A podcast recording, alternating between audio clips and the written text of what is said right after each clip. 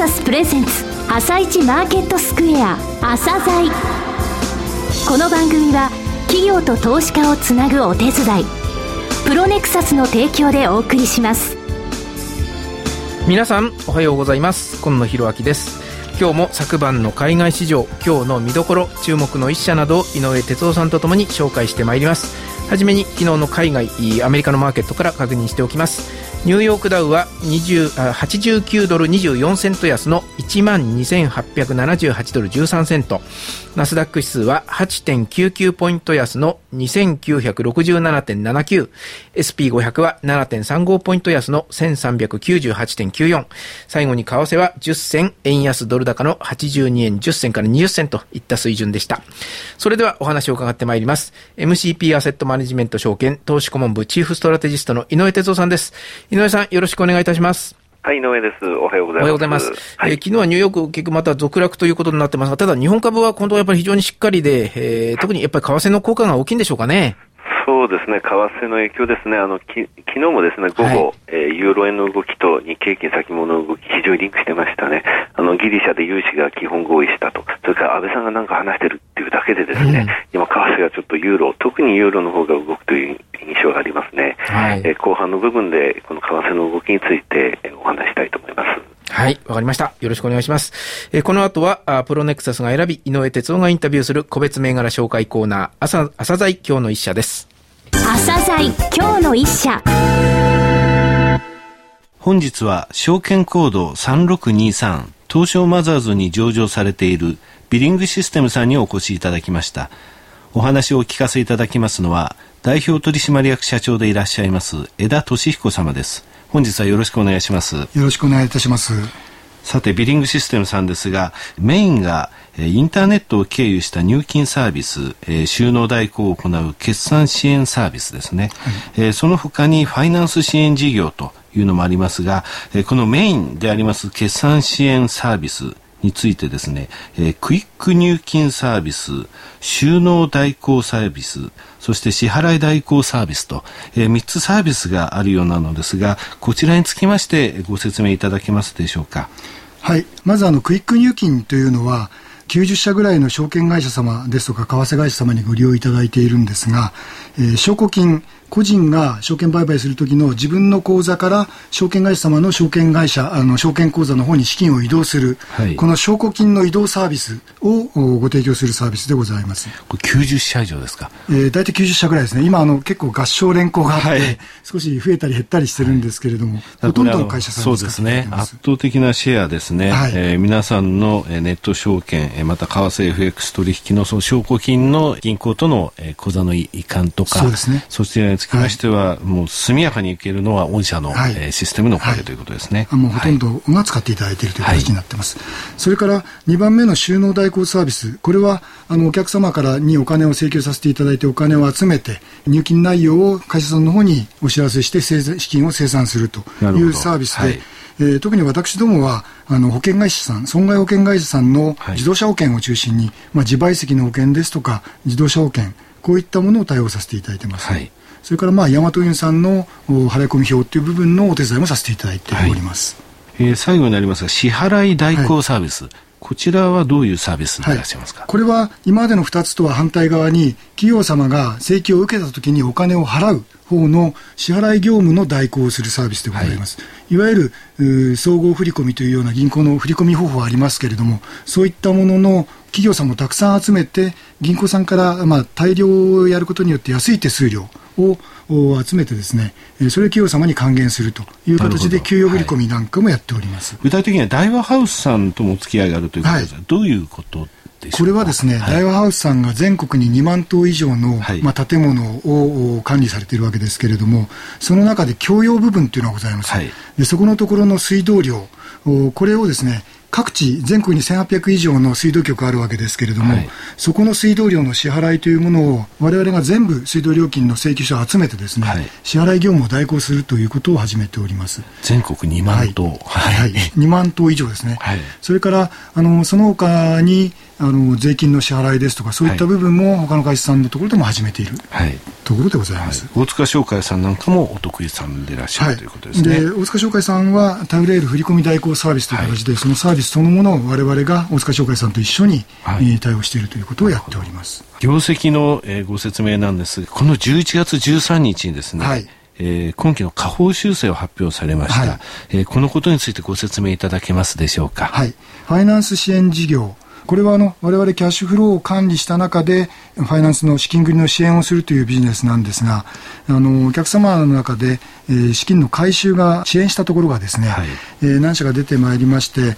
えー、その中身をいろいろと検討した結果私どものその事業そのもののやり方が仕組みルールがですね若干至らない部分があったっていうのが分かりましたので、えー、これを全面的に業務そのものを見直してで対応していこうという形で引き当てをかなりの引き当てを当ててですね、えー、事業再構築をしているということになりました。えー、内容につきましては十分に海を出したなというようなですね、はい、私印象を受けたんですけれども、はい。はい、で来年以降の事業展開についてどのようにお考えなのか、お話しいただけますでしょうか。私どものあのビジネス、メインのビジネスは先ほどご説明した決済支援ということですので、はい、まずこの決済支援の中で、えー、今までのお客様の証券為替ですとか、保険業界さん、さらに業務展開をしていくとともにですね、新しい対象としては、学校、病院、そういったところの決済周りの業務支援をしていくということに、機能展開をしております。下方修正の、えー、原因となったといいますか、このファイナンス支援事業については、どのような形に変えていこうと？はい、あのこれはもともと私が一番理想としていたのは、はい、我々がその請求情報、あるいは支払い情報をもらってですね、その企業さんのキャッシュフロー管理をする。でそのキャッシュフロー管理情報に基づいて、えー、資金繰りの支援をするときに、その必要な資金は金融会社さん金、金融機関さん、そちらの方からあの調達することによって、えー、我々は第三者として、えー、キャッシュフロー管理をすることによって調達する方も運用する方も安心して対応できる、はい、そういう仕組みを作っていくっていうことが今回の対応で実は一気にそれが進むことになってですね、はい、まずは今あの対応させていただいているライフカードさんと一緒にですねこの業務を大きく展開していくというのがもうすでに計画をしている最中でございます。はい御社のですね、えー、業績なんですけれども、実はその今期はこういった形で下方修正して最終利益のところについては赤字になりますと。はい、えー、ただこれまでの5期がですね、非常に堅調だったんですね。はい、このファイナンス事業っていうのは、御社があの中小企業のために良かれと思ってやってる部分を、えー、逆手に取ったようなことが起きたと。で、ここの部分についてはこういう見直しをして来期以降行きますと。うん、となると、来期以降立ち直った場合にですね、どれぐらい利益が出るのか、利益率が上がるのかというところが中心になると思うんですが、はい、それは過去5年のところがもうえ数字として出ています。えー、売上高の営業利益率が15%以上、えー、売上高の経常利益率も15%以上、えー、売上高の税引き利益率、最終利益率13%以上、こういう高い数字を出してるんですね。はい、この15%、15%、13%、この利益率なんですが、これを過去5年クリアした会社って、現在上場企業3500社以上ありますけれども、これ御社入れて28社しかないんですですので、リスナーの方はですね、このあの会社が、えー、今期の下方修正赤点のところから、えー、このファイナンス事業のところを見直して、利益率がどう回復するかっていうのが、はい、えー、注目点だと思います。すね、最後に個人投資家に向けてメッセージを一言お願いします。はい株主になられていた方には大変今回ご迷惑をおかけして申し訳ございませんでした。ただあの確実に来年は黒字にして、えー、またより良い会社にいたしますのでぜひこれからもご支援よろしくお願いいたします。枝様どうもありがとうございました。ありがとうございました。なおビリングシステムのロングインタビューは番組のホームページでお聞きいただけます。企業ディスクロージャー IR 実務支援の専門会社プロネクサス。